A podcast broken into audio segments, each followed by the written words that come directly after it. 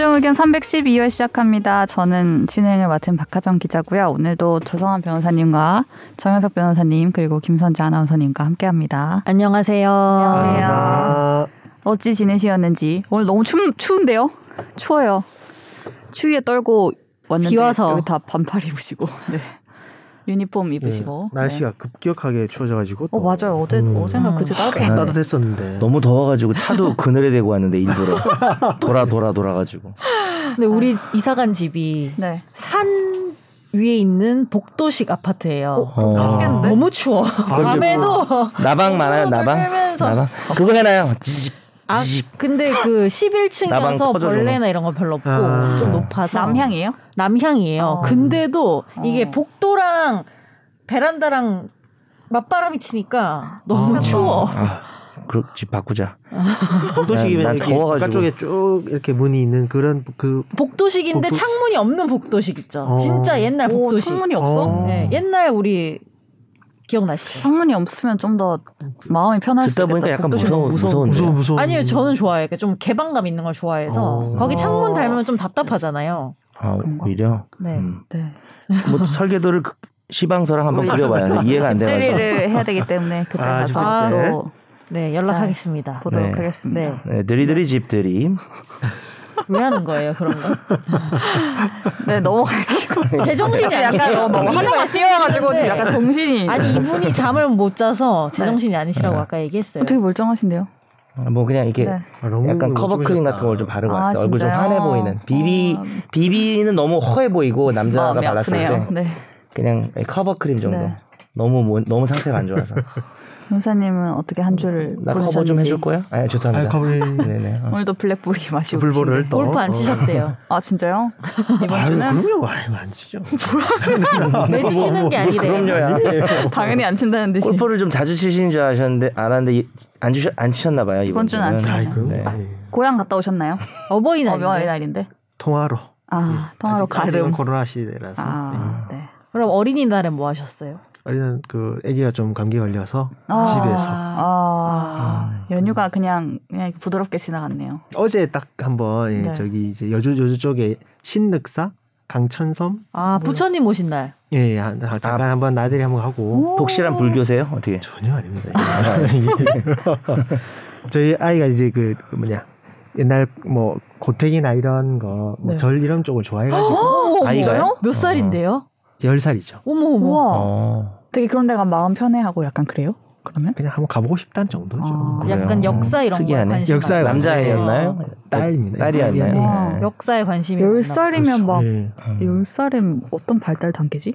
살은 그러니까 어렸을 왜, 때왜 사춘기는 고구려가. 통일하지 못하고 신라가 통일했냐고 오. 울고 이런 정도. 진짜 역사? 진짜 똑똑한 많네. 것 같아. 그 정도 성숙하면은 나중에 고등학교 때는 막 그 명언 같은 거. 아, 예. 뭐 예를 들어서 뭐 의지로 아, 그만할게요. 죄송합니다. 이게 되게 성숙하겠네요 학생이. 네. 헉, 엄청 똑똑하다. 변호사님 닮았나 봐요. 대적으로는 그렇게 설명하고 있습니다. 그리고 그쪽은 좀 잘 모르시죠? 역사 어, 이런 맞아. 거. 공대 관심 공대- 없으시죠? 아, 전혀 관심 없죠.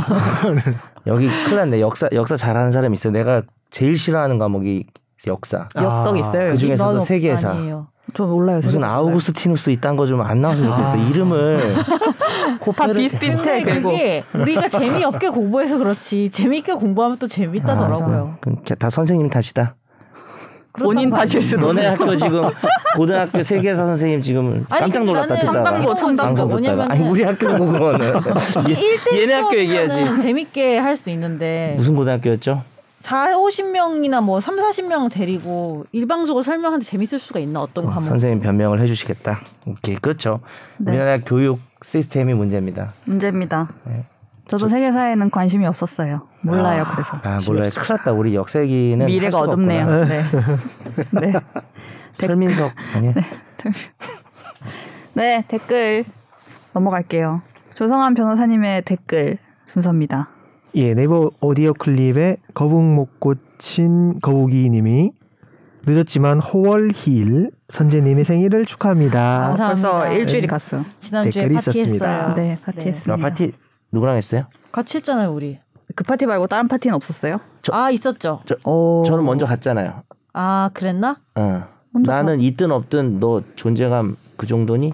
네. 네. 파티를 했다고요? 끝나고 나서 뭐 했다는 얘기 아니에요? 케이크 뭐와 아, 이런 저한테 케이크 거. 해준 게 파티 아니에요? 아 시작할 때. 시작할 때. 가시고 나서는 뭐 안 했어요? 아, 그래? 그러네. 소박한 파티. 음. 나이프가 없어서 자르지 못하고 아, 나눠 먹지 못하고 제가 다 먹고. 먹을 수 없었어요. 네. 근데 제가 작년에도 얘기했을 수도 있는데 그 카카오톡 음. 생일을 껐습니다. 맞아 이번에 안 어. 떴는데 기억하고 계시다가 조 변호사님이 챙겨줘야 그 된다고 끄는 해가지고 사람들이 많더라. 아, 저는 아, 그, 끊는 이유는 몇년 왜 끄는 전부터 거예요? 네. 너무 많이 이렇게 서- 뭔가를 뭐 선물 같은 거 하는데 보내고. 그분도 좀 부담 부담스럽고 챙겨야 되는 게. 그리고 아, 나도 그분을 챙겨야 되잖아. 그리고 또 그렇지. 서로 하는데 그렇게 진정성이 없는 그 카톡이 많잖아요, 솔직히 그럴 수 말해서. 있지. 뭐 파티 이런 거. 떴으니까 그냥 아, 그렇게까지 해야 하나? 그래서 그냥 내가 그 맨날 새해 인사 그냥 계속 오는 거 되게 싫어하는 거랑 비슷할 수도 아. 비슷한 감정일 수도 있는데 저는 생일은 이제 항상 켜둡니다.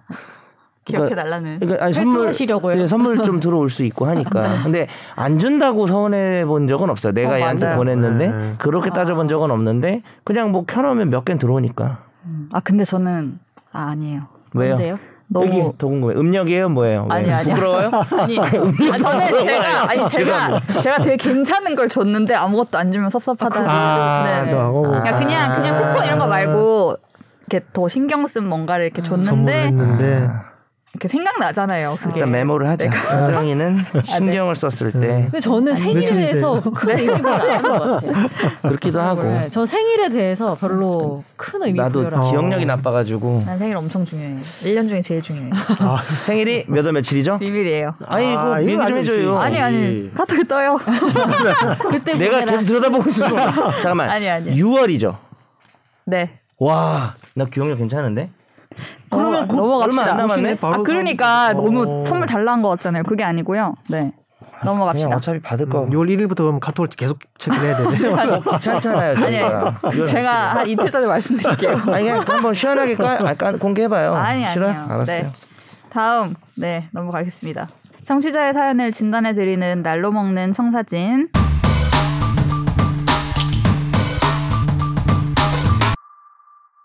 안녕하세요. TV에서 봤던 묻지만 폭행이 저에게도 일어났습니다. 출근 시간 직전 사무실에 3명이 있었는데 갑자기 모르는 사람이 들어와 직원을 폭행하는 일이 벌어졌습니다.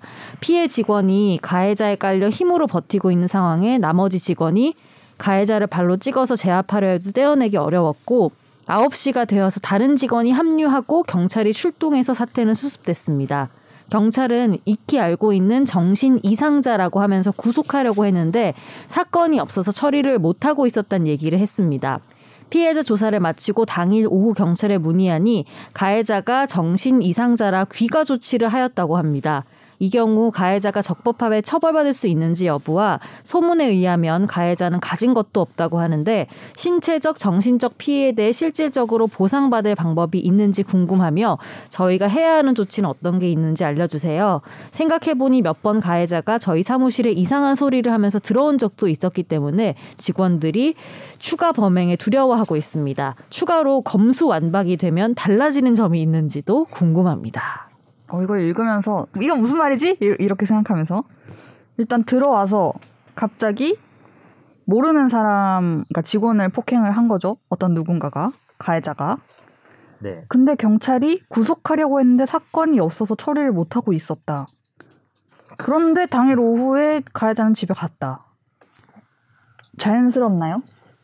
뭔가? 저는 뭔가 뭔가 이상했어요. 이 절차가.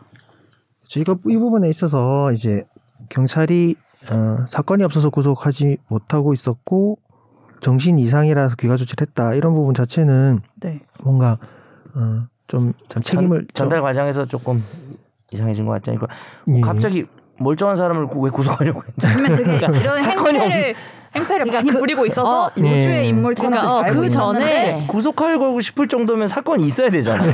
이해가 안 돼. 그러니까 내가 지나면서 침 뱉고 이런다고 구속할 수는 없잖아요. 행패를 야 이런다고. 네. 근데 그 제 생각에는 그러니까 이거는 그냥 경찰로서의 마음이 아니고 네. 개인으로서 이 정도면은 뭔가를 조치를 하고 싶은데 못했다 이런 말 아닐까요?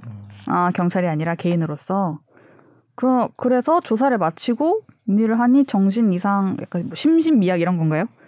정신 이상이라 귀가 조치를 하였다. 그러면은 어떻게 해야 되죠 이분을? 근데 그럼 더할수 피해자가 있는 있는데 건, 할수 이거는? 있는 건 없지 않아요? 이 피해자 입장에서는 피해자가 구속해 주세요라고 할 수는 없잖아요.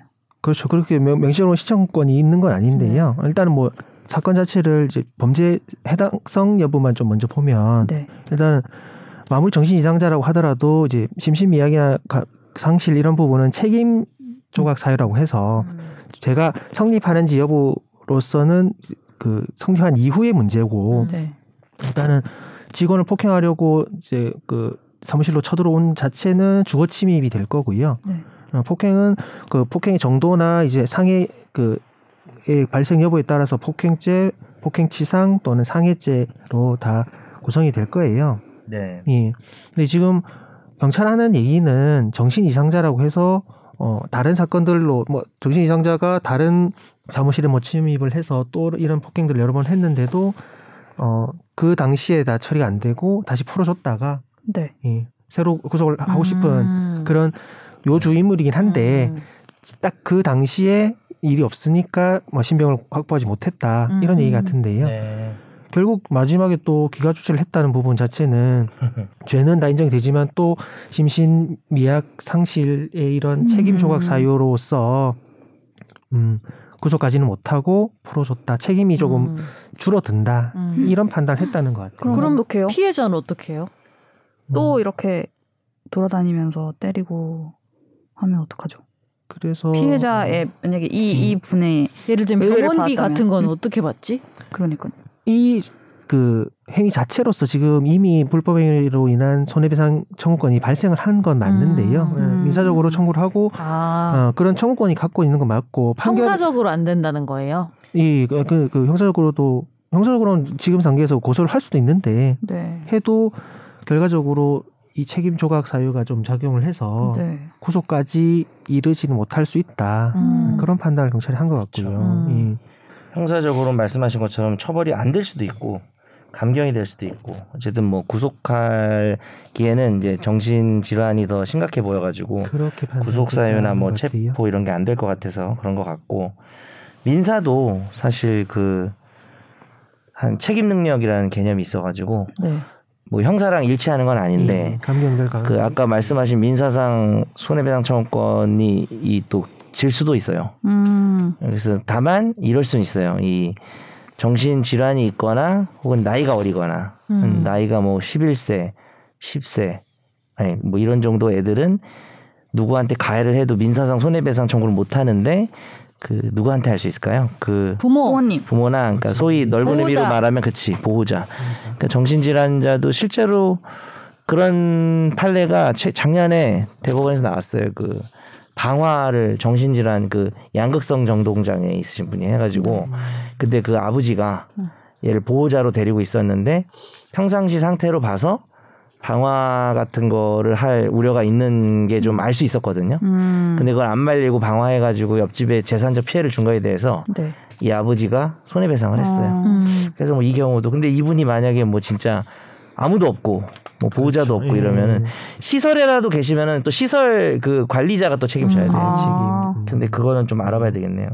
근데 이게 계속 이게 한두 번이 아닌 것 같고 멧돼지급이라고 막 쓰신 걸로 봐서는 덩치도 좀 있고 이런 것 같은데 무섭죠 그러면 또. 이런 이런 거를 계속 놔뒀다가 나중에 진짜로 음. 굉장히 보- 심한 수준의 정도면은 되면 보호자가 없거나 보호자가 있어도 통제가 안 되는 상황인 그러니까요. 것 같은데요. 관련 법규에 의해서 뭐 이제 네. 어느 정도 우리가 처벌은 아닌데 음. 뭐 감호나 무슨 네 이제 그런 거를 해야 되지 병원에? 이렇게 하는 그렇죠. 조치 예, 저희도 예. 뭐 특별법 규정 정확히 모르겠는데 네. 그런 걸 좀 알아봐서 음. 좀 이렇게 에, 인신을 좀 이렇게 네네. 통제할 필요는 있을 것 같습니다. 경찰이 그냥 이렇게 계속 반복하면 안 될 것 같은데. 예, 이 법률 구조공단에서 이제 고소장을 제출해야지 이런 진행이 된다 이런 취지의 가로 부분을 좀 질문해 주셨는데요. 그런 질문도 있었죠. 네, 네. 예. 이 부분은 이제 고소, 고소 를 안 한 상태라고 하면 경찰이 자체적인 수사로서 인지 수사를 하, 할- 하고서 만약에 불기소 처벌 먼저 해버리면 네. 추가로 나중에 고소를 제- 제기하더라도 각하 처벌 받아서 음. 아 이미 예, 했다고. 이미 진행된 건이라고 해서 음. 재수사를 하지 않을 것이다 이런 취지의 이, 여- 그렇구나. 이야기 같습니다. 네. 그리고 뭐 검수한박이 되면, 검수한박이 되면 달라지는 점 물어보셨는데 뭐 형사법 자체가 체계 시스템이 완전히 너무나 크게 달라지긴 하는데 이 사건 같은 경우는 뭐 크게 달라질 게 있을지 모르겠어요. 어차피 음. 뭐 정신질환이 심하면 그러니까 이- 검소한박 이전 시대에서도 뭐 처벌하기는 어려울 문제일 음. 것 같아서. 예. 네. 뭔가 이- 이런 재발을 막을 수 있는 조치가 좀 됐으면 좋겠네요. 제 생각에는 법적인 것도 법적인 건데 그 문에다가 뭔가 조- 장치를 해야 되지 않을까요? 왜냐면 이게 못 들어오게. 그러네요. 어, 음. 들어올 수 있게 돼 있는 상황인 것 같아서 앞으로 이걸 좀. 방지하려면 네. 음. 사무실 같은 데는 문을 잠궈 놓지는 않으니까 음. 그게 또 아니면 현관 출입문에 무슨 뭐 비밀번호를 해달라고 하든지 건물에 예. 그 상가면 또 그것도 힘들겠다. 하기 힘든데. 네. 그래도 뭔가 해야 되지 안심하고 일할 네. 수 있지 않을까? 일상의 공포가 되어버렸네요. 그 앞에다 이렇게 뭐덧 같은 거나 좀 빠지고 함정 아, 뭐 이런 예. 거. 구멍 파놓고. 예. 죄송합니다. 네. 넘어가죠. 다음 사연이 하나 더 있는데 이거는 네 일상의 사연이라기보다 좀 궁금증을 하나 보내주셨어요. 네. 소위 검소한박 국면에서 민주당 소속 의원의 위장 탈당 논란이 벌어졌습니다. 안건조정위원회의 구성 여건인 여야 동수를 맞추기 위한 방법이었는데요. 원래 법의 취지는 다수당이 의석수의 우위를 바탕으로 일방적으로 법안을 처리하는 걸 막기 위한 국회 선진화법의 일환이라고 합니다. 필리버스터도 취지는 소수당이 법안에 대해서 반대하는 합법적인 행위인데 회기 쪼개기로 그 취지를 무색하게 하였습니다. 아무리 좋은 취지의 법을 만든다고 해도 이용하는 사람들은 법의 허점을 찾아내서 본래의 취지에 반하게 합법 적으로 악용하는 일이 발생할 수 있는데요. 여기서 저의 질문입니다. 법을 만들 때 아주 구체적으로 적어놓지 않고 취지를 반영해서 포괄적으로 기술해서 그에 어긋날 때는 불법을 저지른 것으로 하면은 안 되나요? 예를 들어 안건조정위원회의 경우 쟁점이 되는 법안은 일방적으로 법안을 처리하는 그 어떠한 행위도 불법으로 간주한다라고 하면 위장 탈당을 못하고 필리버스터의 경우 무제한 토론을 방해하는 행위는 불법으로 간주한다라고 기술하면 회기 쪼개기를 못하게 막을 수 있지 않을까요? 법을 너무 구체적으로 만들어 놓는 것이 오히려 빠져나갈 수 있는 구멍을 만들어주고 음. 시간이 지나면 그 법의 취지는 무엇이었는지 잊히는 경우가 있는 것 같다 답답한 마음에 적어봅니다. 네. 어 이렇게 음. 생각하실 수도 있구나. 음. 되게 이제 해석을 할 수 있게 상황을 해석해서 이거면 이거는 안 된다 이렇게 할 수 있게 좀 포괄적으로 하면 안 되냐라는 음. 건데 포괄적으로 하면 또 포괄적으로 했을 때 어떤 문제가 또 생기지 않을까요? 그렇죠. 예. 그런 생각도 들고요.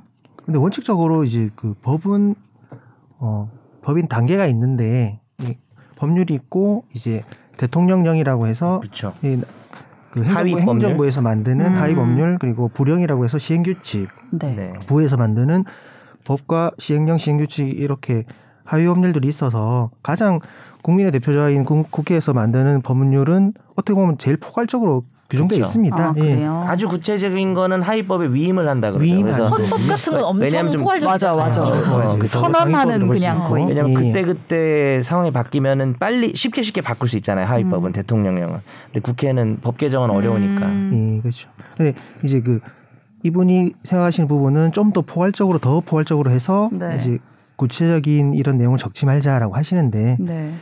이, 뭐 법을 이제 뭐 혜택을 주는 법이야 뭐 그런 포괄적으로 약간 위임을 할 수도 있겠지만 음. 기본권 제한하는 그런 법률들 형, 형법 네. 이런 음. 행정법이나 형법 이런 쪽의 음. 법률들은 오히려 포괄 위임을 금지하고 명확성의 원칙. 예, 아. 명확성의 원칙이 있어요. 처벌을 하니 그때 예. 뭐 대충 처벌하면 안 되니까. 엄격하게 아. 규정을 해야 되니까 법률 국회에서 만든 법률 을 만들더라도 하위법에 위임할 수 있는 바- 방법 이런 규정들을 세세하게 조금은 음. 예, 하위법에 맡겨도 게 예. 알아서 해. 이건 아니고 안 뭐. 어느 정도 예. 범위를 좀 준다든지 예. 그래야 되죠. 그게 포괄위임 금지 원칙을 해서 그런 원칙 때문에 이런 정도의 너무 포괄적인 이런 네. 그 법률 규정은 좀 어렵습니다. 저는 근데 그런 생각해요. 불법이 나쁜 건지 네. 이런 법을 배운 자들의 편법이 나쁜 건지 아. 뭐가 더 나쁠까 이런 생각 편법이 더 나쁜 것 같아. 그런 편법이. 생각이 들 때가 있어요. 예, 이건 말씀하신 그 부분은 이제 편법을 싫어하셔서 이런 그죠. 쪽으로 네. 하시면 안 되겠냐. 그러니까 알고 하는 거에 거죠. 알고 하는 거잖아요. 네. 어떻게 보면 수 이거는. 이렇게 무소속 의원은 이렇게 바꿔가지고 하면 있죠. 통과를 시킬 수 있다는 거를 이제 아는 거죠. 이, 그렇죠. 이 규정상으로 봤을 때. 근데 한편으로는 저는 법을 포괄적으로 해서 처벌할 수 있게 하는 거에 대해서는 제가 느끼기에는 우리가 항상 법이 만능이 아니다라는 얘기를 하잖아요.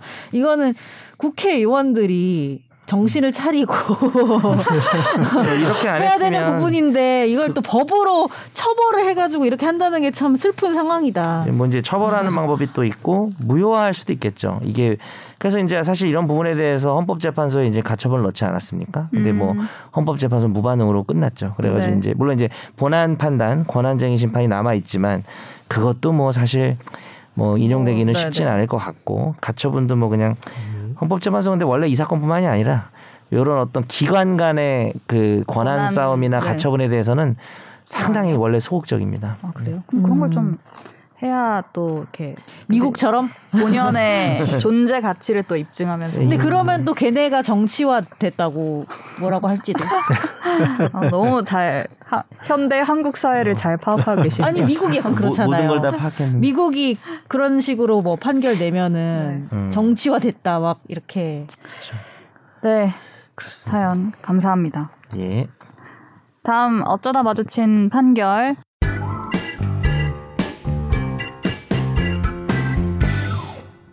우리 판결을 드디어 몇 하나요? 주째 하지 못했던 판결을 드디어 드디어 제가 한달 하나요? 전에 준비했던. 속성 네. 판결이죠. 속성. 그래서 여기 지난 1일이 다 4월이야 이제 왜 내 거 이렇게 out of date로 만들었어? 누구야? 검수한 바 검수한 바 검수한 바. 때문에 조성환 아니에요? 아, 처음 처음 친구 와가지고 시작은 지금. 네 처음 시작은 이분 때문에 조변완박. 살아남았습니다. 할게요. 정태영 현대카드 부회장의 모친과 부친은 각각 지난 2019년 2월과 2020년 11월에 별세했습니다. 당시 정 부회장의 동생들은 장례 절차가 끝난 뒤 정 부회장에게 장례식 방명록을 보여달라고 요구했지만 정 부회장은 방명록 전체를 공개하지 않고 동생들과의 친분으로 장례식장을 찾은 것으로 판단한 일부 조문객의 명단만 건넸습니다. 이에 동생들은 두 번에 걸쳐서 다시 사본을 요청했지만 정 부회장은 동생들과 관련이 없는 문상객들의 명단까지 모두 제공하는 건 나와 나를 찾은 문상객들의 개인정보 보호 차원에서도 문제이고 나를 찾아온 문상객들에 대한 심각한 결례가 될 수도 있다고 거절했습니다. 이에 뭐- 동생들은 소송을 냈는데요. 몰래 갔다 온 거야 그러면 이제 그 개인정보 네. 갔다 온 거를 알리지 마라. 소송을 냈어요 동생들이 최근 서울 서부지법은 이 방명록 인도 등 청구 소송에서 정 부회장은 동생들에게 모친의 장례식장에서 작성된 방명록과 화환 발송 명부, 어. 부친의 장례식장에서 작성된 화환 발송 명부에 대해 열람 등사하게 하라며 원고 승소로 판결했습니다. 아주 처음 보는 듣보소, 소송입니다. 듣도 보도 못한 소송이네요. 방명록 방명록과- 인도 등 청구 소송. 아, 이렇게 재밌는 걸 가져왔는데 한 달을 못했잖아 미쳤어. 지금. 미쳤어. 나는 현대카드 부회장님이어서 가져온 줄 알았는데 근데 제일 많이 쓰는 카드 현대카드인데. 근데 이 이런 소송이 되는구나. 저는 이런 생각도 들었고요. 네. 처음에 보고서. 소송까지 간다는 것도 전 놀라웠어요. 그리고 놀라운 사실 항소했다는 것. 아, 네. 아직도 진행 중이시군요. 네. 그 소송이 사실 남소라고 해서 남소가 뭘까요? 남소. 남용한다. 그렇죠. 어. 그러니까 좀 웬만하면 소송하고 말이야. 네. 날 사랑한다고 말해. 뭐 이런 소송하고 그런 거안 내가 더 많이 사랑한 죄? 사랑의 구속이라고 할까요? 하여튼 뭐 어쨌든 그런 거 안 되잖아요. 그러니까 우리가 소송으로 구할 정도면은 최후 수단이어야 되거든요. 그래서 다른 구제 수단이 없을 것이라는 소송의 음. 요건이라는 게 있어요. 민사 소송에는. 아 그래요? 예, 그래서 근데 이 사건은 되게 없었나? 특이하고 뭔가 소송으로 하기 좀 이상해 보이지만 음. 딱히 개인 간의 문제이기 때문에 이게 네. 무슨 음, 공공기관에 있으면은 열람 등사를 할 텐데 그냥 이쪽에서 들고 있는 문서잖아요. 네, 그러니까 네. 이거를 달라고 할 방법이 없어요. 제도가. 어. 그러면 이건 민사소송이 되는 거죠. 근데 그러면은 이렇게 대단한 집안 아니고 음. 우리 집에서 이런 게 일어나도 저 소송할 수 있어요? 그럼요. 아. 아무 상관이 없죠. 나는 약간 어떻게 생각했냐면 이런 데는 인원도 엄청 많을 것 같고 음. 가족도 또 많고 네네. 막 다만 이제, 조의금도 많을 것 같아. 다만 이제 이런 차이는 있을 것 그래서 같아요. 가능했다. 근데 그래서 이게- 가능하지 않았나라는 생각이 아, 근데 잠깐 이런 거- 들어가지고 이런 차이는 있을 것 같아요. 이렇게 큰 데가 아니고 지금 당신이나 나 같은 소소하거든요. 집에서 하면은 이제 판사가 첫날 이렇게 오면 그냥 보여주시죠. 이렇게 하죠. 이걸 뭐 판결합니까? 이렇게 할거 근데 할것 같고 안 과외 공고 결정하겠습니다. 요, 요 판결에도 그렇게 했다고? 저부터 좀 보여주세요. 뭐 요? 판결은 그렇게 했을 가능성 없죠. 그 초반에는 하지 않았을까요? 했을 수 있어요. 아. 초반에는 조- 좀 화해해라 네. 보여주는 게 맞지 않겠냐. 예, 조정을 잘 왜냐하면 치고 판사도 이런 판결 안 써봤기 때문에 그래서 그래서 아 조금만 더 설명드리면 두 가지 그러니까 여러 가지 소송을 하려면 여러 요건이 있지만 두 가지만 말씀드리면 하나는 다른 절, 구제가 없어야 수단이 없어야 되고 음. 두 번째는 그게 그 원고한테 그 피고로 하여금 그런 의무를 이행하게 하는 게 어떤 이익이 있어야 돼요. 그러니까 이게 그냥 내가 그냥 기분 좋으려고 뭐 이런 정도는 안 되는 거죠, 음. 사실. 아. 네. 그래서 그것이 법률적 이익으로 봐야 돼요. 근데 어 어떻게 보면은 그 문상객 가족 네. 분- 문상객 명단에는 자기 때문에 온 사람도 있고 여러 사람들이 있잖아요. 음. 그리고 그게 사회에서 어떤 이제 이 대법 판례가 얘기했지만 관습 및 조리라는 말이 있거든요. 그렇죠. 네. 실제 네. 대법 법원은요 법률만 가지고 판결하지 않습니다. 당연히 법률이 존재하지 않는 부분은 관습이나 조리, 조리가 이제 약간의 조리가 뭐예요? 조리가 일반적인 뭐 요리, 뭐, 법감정 요리 조리 그러니까 건전한 법 상식 이런 거예요. 법 감정 뭐 네. 약간 그런 네, 겁니다. 막 조, 예. 조리 1조 이런 거 있어요? 그, 아니 없죠. 그러니까 관습 그냥 같은 거. 그냥 사람들이 통상 이렇게 그러니까 이렇게 누가 쉽게- 와줬으면 또 이렇게 응당 갚아야지 약간 이런 요막 그런 그렇게 건가? 하면 되- 말하면 제일 이해되실 것 같아요. 국룰. 네. 아, 아 공로 네. 네. 국룰. 그래서 약간 그런 겁니다. 그래서 네. 요걸로 판단을 하고요.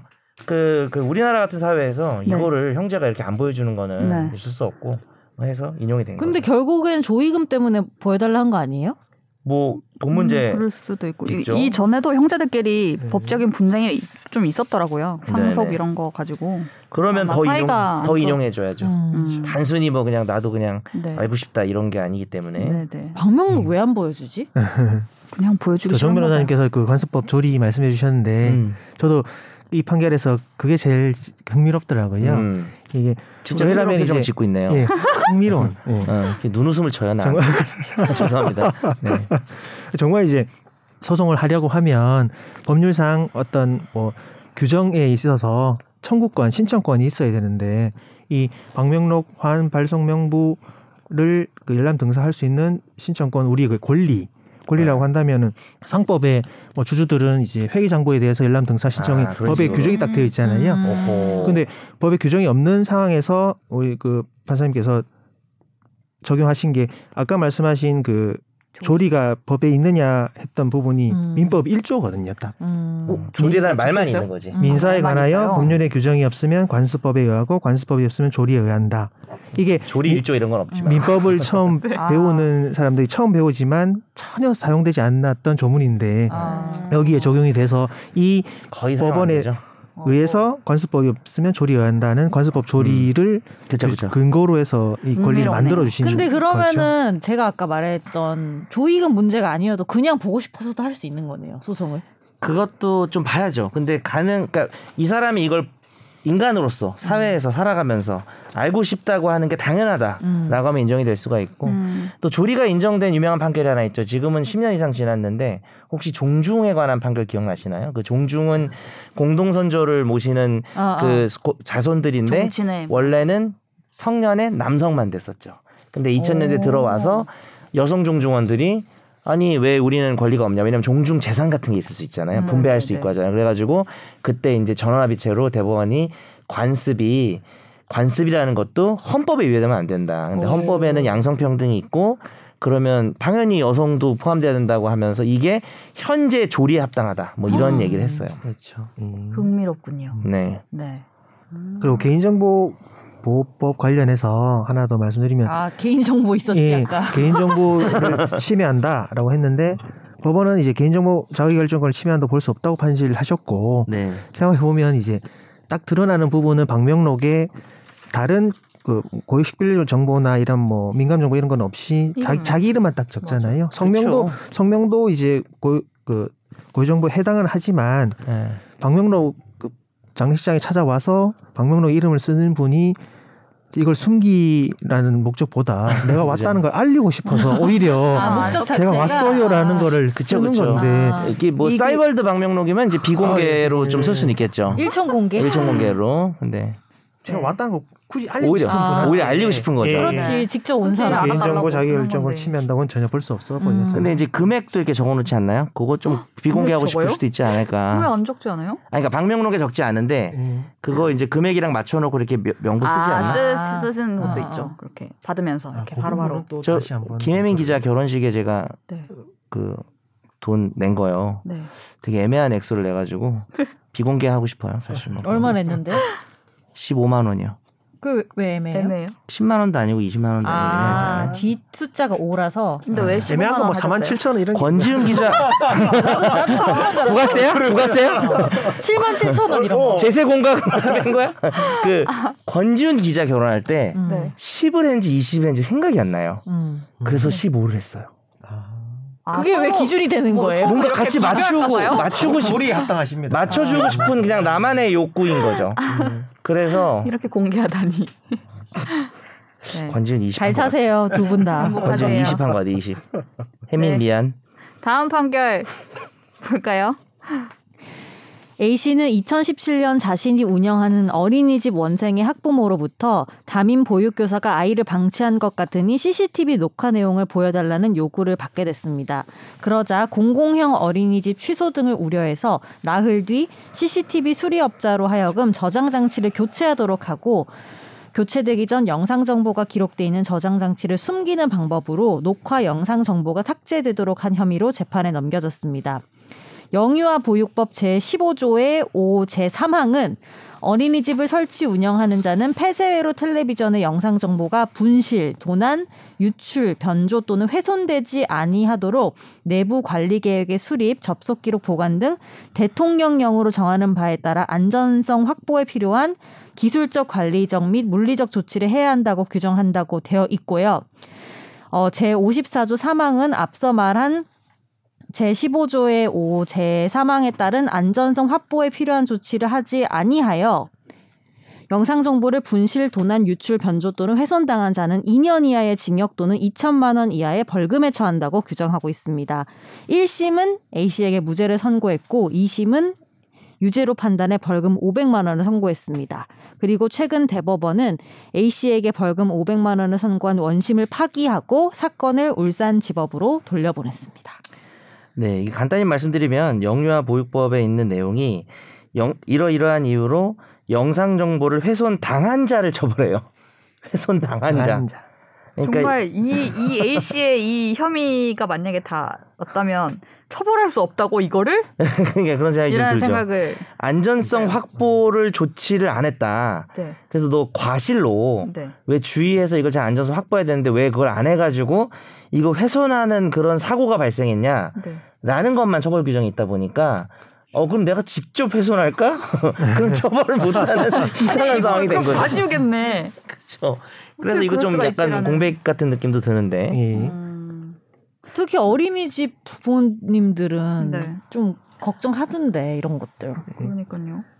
이거는 제가 앞에 그 사연에 본 것처럼 법의 취지는 어쨌든 이걸 잘 지켜서 영상 정보를 잘 보호하라는 그런 거죠. 뜻이잖아요. 어, 취지인을 네. 무색하게 하는 취지를. 무색하게 하는 안 어. 생각을 했어요. 이거 근데. 안전 조치를 안 해서 이렇게 되지 않도록 네. 좀 조심하라 그랬는데 네.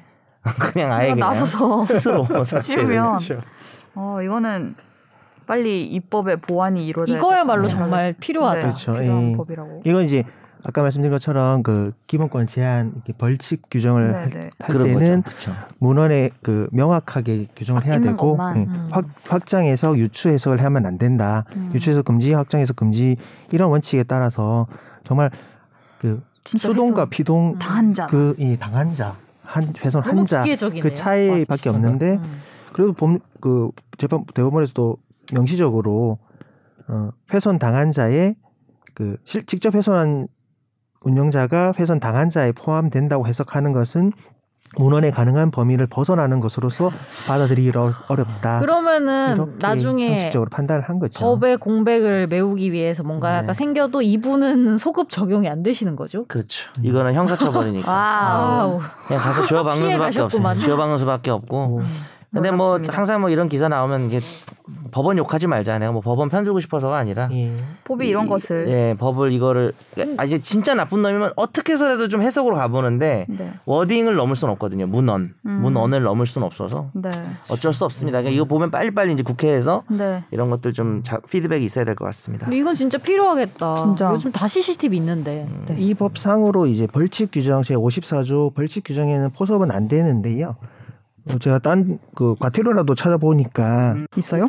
그 법제 15조의 지금은 5인데 제 15조의 사항 4호 사망에 이제 어린이집을 설치 운영하는 자는 폐쇄로 텔레비전에 기록된 영상 정보를 60일 이상 보관해야 한다는 어. 조항은 있어요. 그, 그 조항이 삭제한 것도 이제 보관 안 한 거니까. 예, 이그 사망을 위반한 걸로 봐서 56조 과태료에 보면은 어 일단은 그래도 500만 원 이하의 형사처벌은 아니고 음, 형사처벌은 벌금은 아니고, 아니고. 네, 300만 원 정가가 안 이하의 남잖아. 과태료 처분은 있거든요. 300만 원 이하예요. 왜 2심에서는 그렇습니다. 그러면은 음. 문헌을 벗어나서 확대 해석하셨나? 너무 나쁜 놈이니까. 어. 그러니까 그건 사실 그러니까 하려고 한 거예요. 어떻게? 이거는 정말 이심도 틀렸다고 할 수는 없고 예. 대법원 틀렸다고 할 수는 없는데 저는 이제 굳이 고르라면 대법원이 맞는 것 같아요. 어쩔 수 없어요. 왜냐면 이런 원칙을 어기기 시작하면은.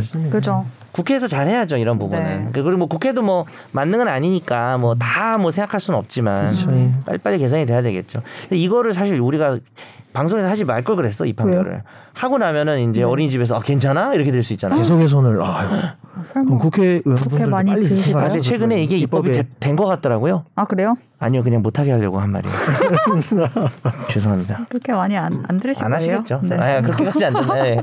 어린이집에서 뭐 하려고 이걸 듣고 있겠어요. 예. 원장 님들이. 네. 네, 아무튼 제가 소개를 꼭 하고 싶었던 네. 판결들이었습니다. 아유 속 시원하네.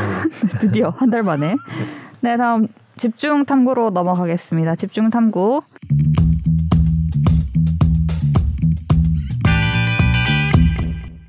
네, 제목을 변경된 양형 기준 그리고 그 의미는 이라고 달아보았습니다. 법관이 여- 형량을 정하는 과정 중에 이제 뭐 징역 몇 년 이런 식의 형량을 정하는 과정 중에 이제 한번 짚어봐야 되는 절차 같은 게 있는데 그 중에 이제 양형 기준이라는 게 있어요. 아마 저희 예전 방송에서 김학희 기자가 진행을 할 때 맞아. 형량이 어떻게 나오는지 과정을 설명하고 어떤 샘플 범죄 같은 거를 가지고 이제 실제로 몇 년을 이제 선고할 건지를 해본 적도 있었는데요.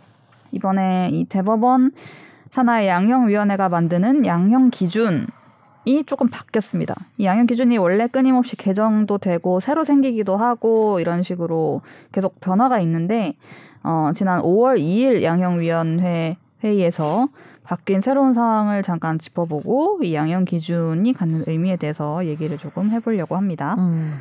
이 양형 기준이라는 게 저도 최근에 사실 정확하게 알았는데 음. 법이 판사들이 형량을 최종적으로 피고인 징역 5년 선고합니다라고 오, 하기까지의 과정에 아주 여러 가지 절차가 많더만요. 저는 처음에는 진짜 그렇게 생각했어요. 형, 형법에 몇 년 이상을 선고한다 하면은 음. 그냥 그 중에 아무거나 정하면 되는 줄 알았어요. 오늘은 왠지 7년 뭐 이런 식으로. 아니, 그래서 이제 법정형, 네. 처단형, 선고형이라는 게 있죠. 네, 법정형은 법 규정에 있는 네. 뭐 5년 이상이라든지 무기라든지 이렇게 딱 뭐에 규정이 처한다. 그죠, 그죠. 음, 음, 네, 좀 넓게 규정돼 있으면 네. 처단형은 이제 여기서 우리가 여러 가지 가중이나 감경을 해가지고 나오는 네. 범위. 그래서 그 범위에서 최종적으로 선고하는 게 선고형인데 이제 그 사이에 양형 기준이 적용을 하는 거죠. 그래서 네. 우리가 사실은 기사 같은 거 보면은 아까 그것도 그렇지만 뭐 예를 들어서 이런 정도의 범죄를 저질렀는데 형량이 너무 낮으면 이제 국민들이 음. 댓글로 분노하자 분노하잖아요. 네, 네. 그래서 근데 그 양형 기준을 좀 알고 이런 사람들은 판사들이나 법률가들은 아 이거는 어쩔 수 없었구나 음. 하는 경우가 있어요. 근데 만약에 이 양형 기준이 구속력은 없지만 이거를 심하게 어겨서 판결을 해버리면은 이제 법에 대해서는 조금 모르시는 국민들이나 음. 법률가들한테 쌍으로 욕을 먹기 때문에 양형 기준 꼭 그러면은 지킵니다. 네. 양형 기준 위원회에 소속돼서 정하시는 분들은 어떤 분들이에요?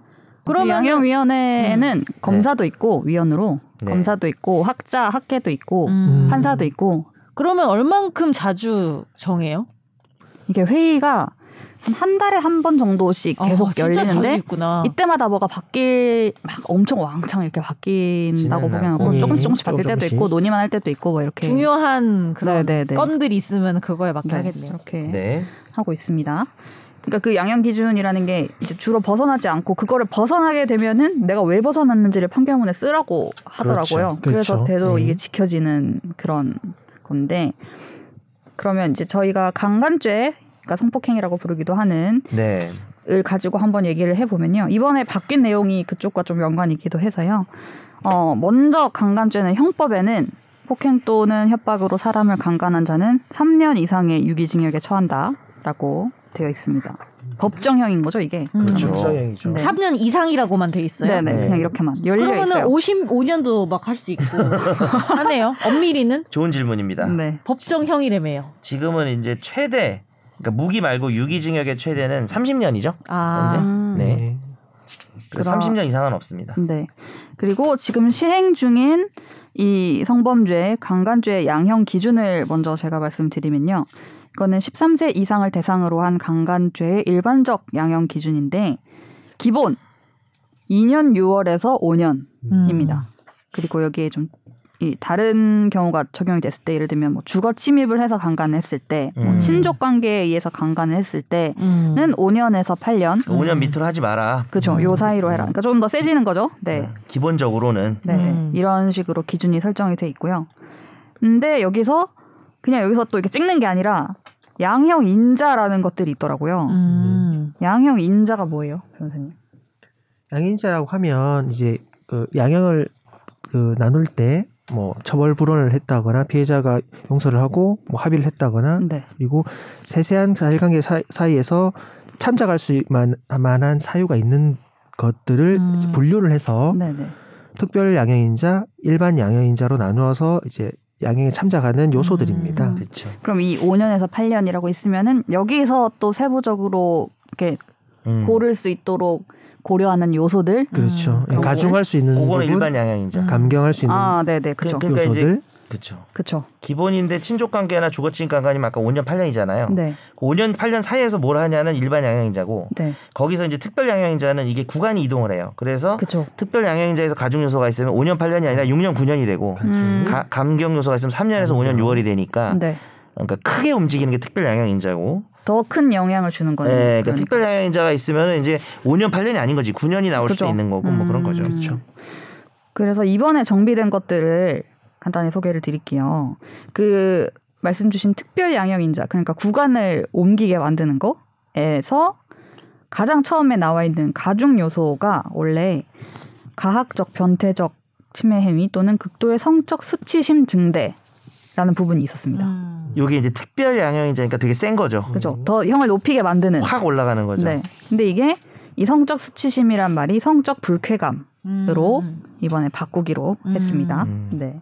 이게 옛날에는 성적 수치심 이런 말을 많이 썼잖아요. 아 이번 불쾌감을 바꾸는 건 의미가 있죠. 예. 음. 꽤 의미가 있죠. 수치심은 부끄러운 감정, 쉐임 뭐 이런 게 들어야만 되는 건데 과거의 정조관념. 어, 내가 뭐꼭 부끄러워야 되는 게 아니라 짜증이 나고 죽여버리고 싶을 수도 있는 거니까 음. 불쾌감이 맞죠. 음, 이게 성범죄, 그러니까 그쵸. 이렇게 설명했던 것처럼 형법이나 뭐 이런 데 적힌 거에 수치심을 느껴야 하고 뭐 이런 게 조건도 아닌데 이게 전혀 왜 없습니다. 네. 그런 말이 있진 않았어요 원래. 그러니까 음, 단어가 원래부터? 약간 부적절했죠. 아. 그러니까 수치심 안 느끼면 성범죄 아니지 그렇게 그러진 않아요. 아, 그거는 그렇지 우리는 다. 그렇게 네. 해왔는데 네네. 단어가 좀 안 맞았던 거죠. 음. 음. 지난주에 이제 그 김선재 아나운서님이 그 동물 뭐 해방 이런 얘기를 음. 하실 때 그 원래라면 보호 차원에서 이제 해방 그리고 동등한 지위를 음. 주는 아. 이런 네네. 식으로 발전하는 것처럼 그런 우리 사회의 이런 비슷한. 가치가 예, 음. 여성에 대한 이런 뭐 피해자가 또 여성만이는 아니지만 네. 주로 여성이죠. 네. 보호해야 되고 약간 그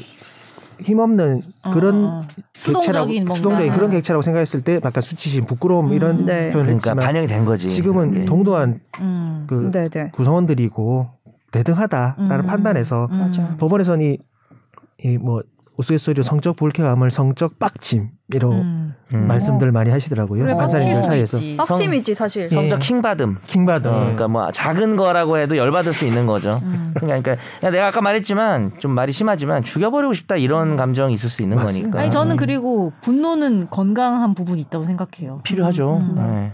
이 부분은 아마 변경이 아마 되게 바람직하고 음. 네, 네. 환영받을 것 같습니다. 아 이런 네. 것도 다 하는구나. 이, 그러니까 용어를 바꾸고 이 위원회에서 아, 그럼요. 예. 용어를 중요해요. 바꾸고 이런 네. 것도 하는군요. 왜냐하면 판사가 재량이 있는데 또 음. 통제된 재량이어야 되거든요. 어느 네네. 정도는 또 맞습니다. 재량을 인정해 주면서도 이, 네. 저희가 저희가 공부할 때는 아예 이 양형위원회라든지 양형 음. 기준이란 자체가 없었어요. 한, 아, 그래요? 한 10년 내로 생긴 건데 아. 지금은 판사님들이 꼭 써야 되지 않을 그런 판결에서도 양형 인자, 양형 구간 이런 걸 다 막 써요, 판시, 표처럼. 판결까지도 파- 판실하세요. 아, 내가 왜 이렇게 어, 내가 예. 그게 맞죠 사실. 예. 음. 그래야 납득이 되는 거죠. 납득이 되는 부분. 고소인이든 뭐 예. 피고인이든. 피해자 고소인 뭐 비, 비, 비고인 다 네. 이해가 되면서 일반 국민들이 예측 가능성을 좀 가질 수 있고 정확하게 예. 설명을 해주는 거죠. 그렇죠. 음.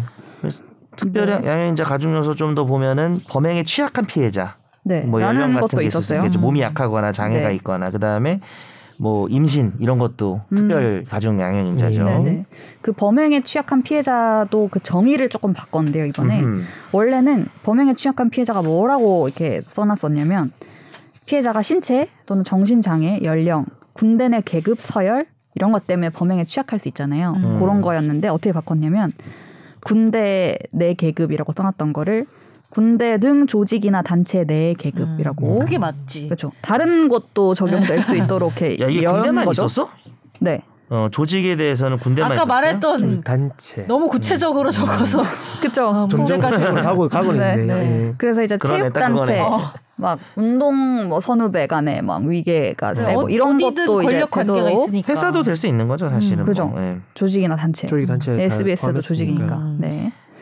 그런 다만 이제 또 따로 이제 업무상 위력이나 이런 거에 대해서 가중 음. 처벌하는 게 따로 범죄가 있긴 해요. 응. 아, 네. 네, 네, 네. 네. 그리고 이제 요런 거는 이제 정의들을 바꾼 거고요. 그리고 이제 적용을 할 때 있어서 특별 감경 요소, 아까 이제 구, 구간을 바꾸는 요소들 가운데 음. 그러니까 깎아주는 요소들, 형을 깎아주는 요소들 중에 처벌 불원이 있잖아요. 그게 이제 피해자가 처벌을 원하지 않는다라고 밝혔을 때 그게 그렇죠. 처벌 네, 불원인 건데 거기서 피해 회복을 위한 진지한 노력이라거나 뭐 실질적 피해 회복, 공탁 포함 이런 것들은 반영하지 않겠다라고 음. 음. 했습니다. 처벌 불원만 하겠다고 했는데요. 음. 이거는 어떻게 받아들여야 돼요? 예, 피해 회복을 위한 진지한 노력이란 그 요소가 네. 어 음, 해석하기 나름이기 때문에 음. 실제 그 사례에서 보면은 연락을 계속하면서 얼마를 피해 변제금으로 주고 이제 할 테니까 이 먼저 절보너스를 좀 써달라 아 원하지 어, 않는다 해달라 써달라. 예. 그렇게 해서 또, 또 다시 기망을 하고 또 피해자를 음. 두번 올리는 그런 일들이 있거든요. 근데 음. 그런 절보너사가 법원에 들어가면 판사님께서는 이미 어, 노력을 했구나라고 음. 판단을 하셔서 그 네. 뒷 이면을 잘 모르시고 음. 약속했던 그 부분 지켜지지 않은 거는 도외시 된 채 이제 음. 판결이 나올 수 있기 그리고 때문에 우리가 막 뉴스에서 음, 보면은 이런 부분을 좀 포함한 것 같아요. 그 N번방 때 네네. 음. 진짜 반성문을 엄청 많이 쓰고 길게 쓰는데 나- 자세히 내용을 뜯어 보면은 음. 이게 반성문이 맞나? 막 이런 그런 것도 있잖아요. 그렇죠. 그 사실 원래 일반 재산 범죄 같은 경우는 네. 내가 저 사람한테 사기 피해를 줬어요. 뭐 사업하다가 사실 사기가 나쁜데 뭐 좀 고의가 있으니까 사실 사기로 처벌하니까 나쁜 놈이긴 한데 또 사업한다고 막 돈 끌어 쓰다가 이런 상황이 벌어지잖아요. 그럼 이제 나 막 구속되고 치령 나고 네. 이런 상황에서 만나서 이제 합의를 하고 싶어가지고 음. 하는데 이게 2차 가해 문제도 있고 네. 사실 뭐 사기죄 2차 가해는 좀 약간 말이 좀 이상 안 맞긴 한데 음. 그런 경우에 이제 피해자가 나 너랑 합의 안 해줘 이렇게 나오면 음.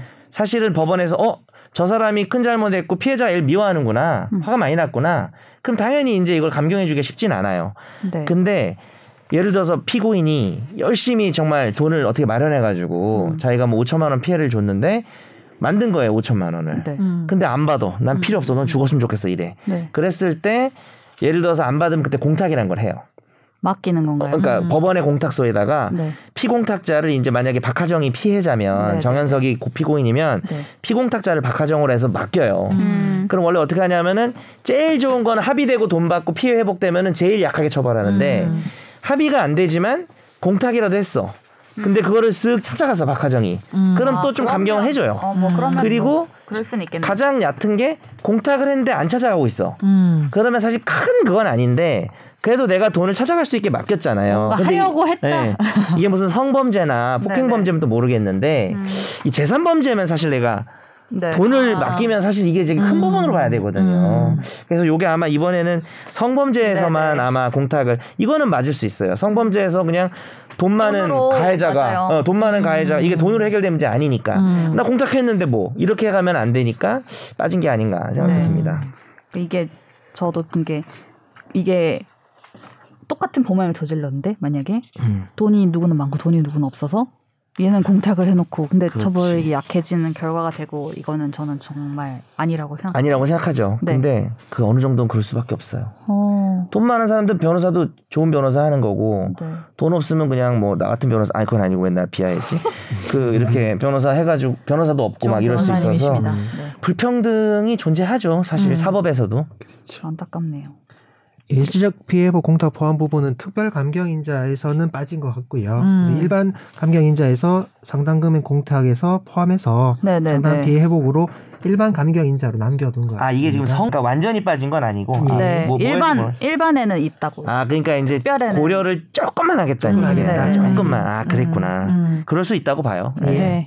그리고 이제 일반 감경 요소들 이제 그 구간 안에서 고려를 하는 것들에는 진지한 반성 이런 것들이 있더라고요. 그거를 정의 규정이 원래 없었나 봐요. 근데 정의 예. 규정을 신설했다고 합니다. 어떤 걸 진지한 반성으로 볼 건지 예.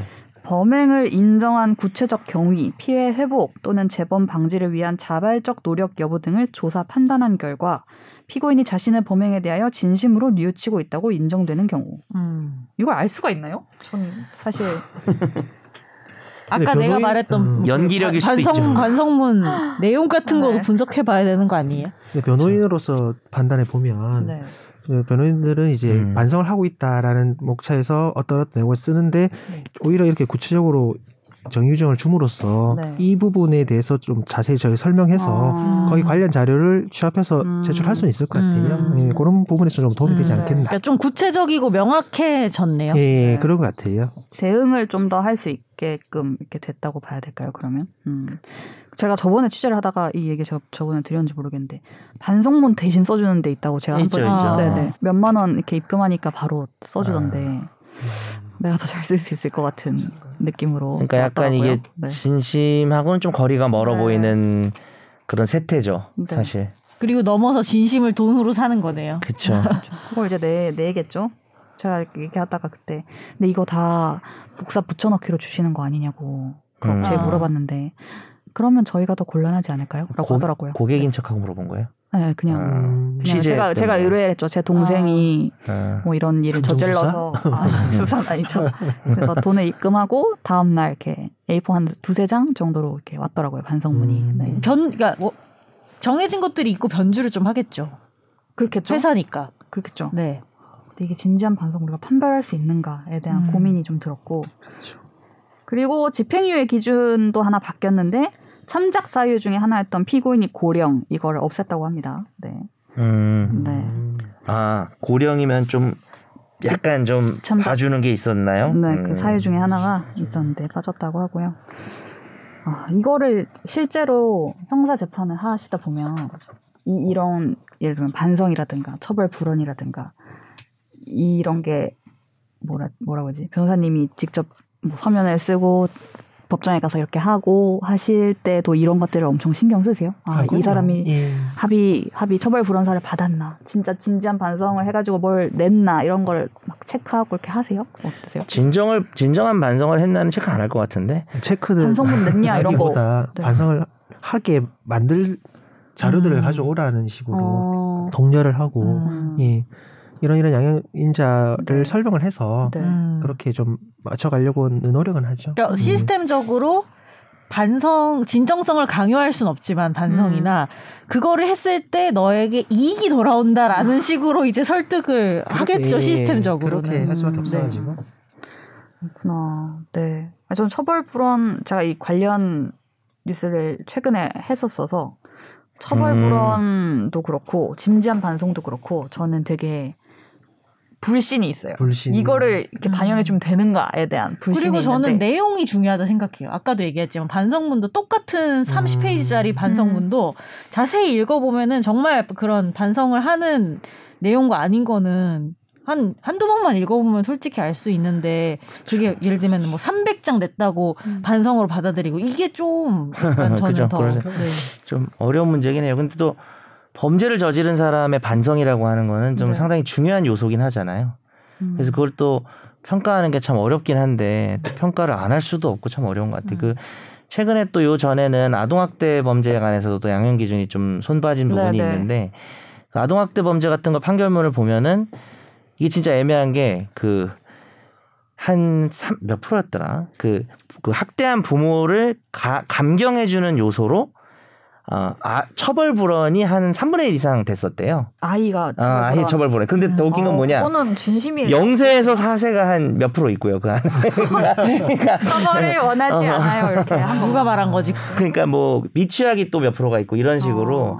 그래서 이제 그 문제가 돼서 지난번에 이제 아동학대 네. 부분도 양형 기준에 대한 개정 네, 네. 개선이 있었는데 그게 또- 근데 또 그게 어려운 게 학대를 당한 아동들이 또 부모하고 맞아. 분리되기를 어. 싫어해요. 아, 아, 그래요? 그러니까 싫어하고 부모밖에 없으니까 자기는 어리니까. 그리고 현실적으로 그러면은 보호자가 또 사라지는 거여서 그러니까 구속을 하고 실형을 네. 내리면은 갈 데가 오갈 데가 없는 근데 결국은 이게 또 있다더라고. 시스템 무쇠가 되는데 모든 집탐은 시스템 무쇠가 내가 될 수밖에 없어. 내가 피하고 싶은데 뭐냐면 부모가 들어가도 얘들을 잘 할 수 있는 맞아, 데가 맞아. 우리 사회가 만들어져 있으면 음. 그래도 되는데.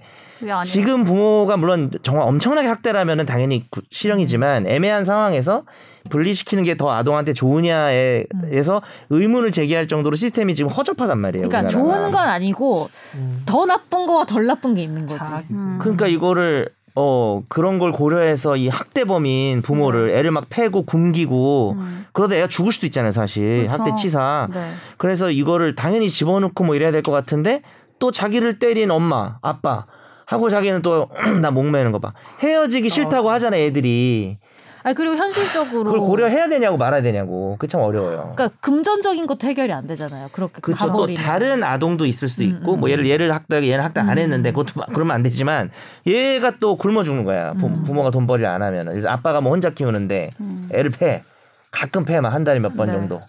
그럼 그거 몇 번이도 패면 안 되는 거죠 사실. 안 되죠. 근데 이 사람이 없어지면은 애들은 생활이 안 되니까. 저 그래서 이 처벌 불원이 없애야 된- 없어져야 된다라는 생각을 하고 막 여기저기 여쭤보다가 한 음. 판사 출신 변호사님이 음, 그거 그렇게 없애면은 예를 들어서 집에서 만약에 성범죄가 일어나서 피해자가 이사를 가고 싶어. 너무 안 좋은 기억이 생각나니까 집에 음. 있으면. 근데 처벌 불원이 이게 있, 있으니까 그나마 애들이 돈으로 이렇게라도 좀 하려고 하고 그럼 그랬을 때 이사 비용이 나오고 뭐 이런 실질적인 피해 회복을 하려고 하지 이거 없으면 아무도 피고인이 아무도 안 하려고 처벌 거예요. 돈이거든요. 합의라는 네. 것과 이제 같이 금, 금전이 보니까 있어서 처벌 불원이 되는 거고 그건 피해자가 물론 오롯이 선택해야 될 문제지만 뭐 선택할 수 있는 부분으로 남겨줘야 될 필요도 있고. 근데 이게 실질적으로 아 너무 이 사람이 노력을 하고 내가 용서해 줘야겠다라고 해서 하는 사람이 그렇게 많지 않다고 그건 진짜 또 말씀하시는 드물겠죠. 그건 진짜 드물겠죠. 니까 네 사실 저는 이제 책상 머리에서 이렇게 얘기하는 거고 현실에서 현실에서 또 어떨 그건 진짜 내, 어, 내가 당해보기 전까지는 정말 알 수 없는 부분인 것 같아. 내가 음, 어떤 네. 걸그 상황에서 원할지? 선택할지? 네, 그건 네. 정말 모를 것 같아요. 그래서 이 양형위원회가 아까 말씀하신 것처럼 예를 들면 아동학대 범죄에서 아까 뭐 5년에서 8년 이런 구간들도 계속 손보고 뭐 다른 범죄랑 비교해서 얘만 너무 약하네, 뭐 얘만 너무 세네? 이런 거 있으면은 계속 계속 수정하면서 뭐 변경 기준을 변경하고 있거든요. 그래서 네. 이번에 이 성적 불쾌감으로 바뀐 것을 비롯하야 뭐 여러 가지 변동 사항이 있어서 한번 저희가 짚어봤고요. 마지막에 좀 열띤 얘기들이 오고 갔는데 네. 어떻게 이거를 당시의 상황에서는 피해자의 피해 회복이 진짜 그쵸. 어떻게 될 건지 뭐 이런 것들 고려해서 네. 현실에 적용이 돼야 될 텐데. 저희가 뭐 검수 한 방만 열띤 건 아니니까. 네. 이, 이 변경은 변호사님들의 일상에도 좀 많은 변화가 변화를 주나요? 어떨까요? 공부하셔야지 뭐 새로. 저는 저는 뭐 아무런 영향이 저는 없나요? 강의를 하고 있고 민사법 강의를 하고 있어서 네. 전혀 상관이 없습니다. 양파 전문 변호사님은 매달 공부를 어, 해야죠. 네. 알겠습니다. 네. 들어주셔서 감사합니다. 다음 주에 뵐게요. 감사합니다. 전문가 세상만 사법으로 재밌게 풀어내는 여기는 최종 의견. 최종 의견 최종 의견 최종 의견으로 오세요. 고품격 법률 팟캐스트. 여기는 최종 의견